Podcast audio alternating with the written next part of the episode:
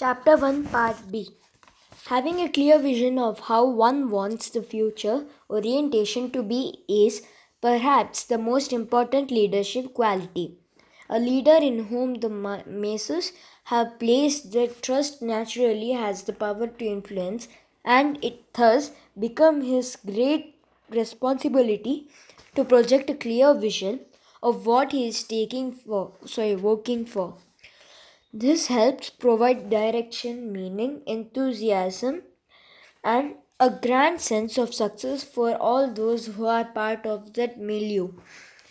Clarity breeds understanding, understanding breeds productivity, and productivity breeds confidence, which in turn breeds desired returns. Coming out as the most popular leader of the masses of independent India, Narendra Modi succeeds in projecting himself as a man with a clear sense of purpose. It is not just the highly appealing propaganda he shares, but also confidence in his dream of a developed India, focusing on in- inclusive growth and better uh, governance.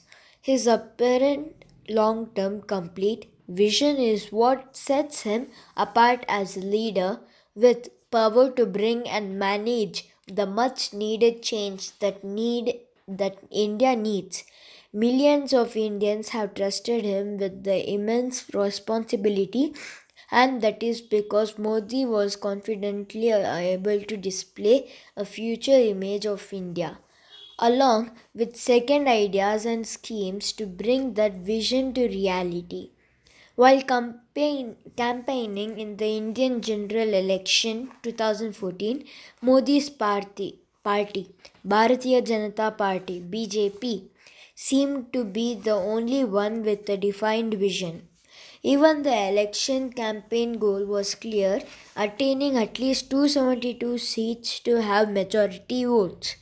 This vision, in order to be effective, was communicated well in advance to the party as well as the public by launching it under the name Mission 272. Effective leaders have this appealing capability to attract followers by follow, by giving them something to strive for. In the present times, the people of India desperately wanted change for the better having been left boom-boombuzzled by the government so far.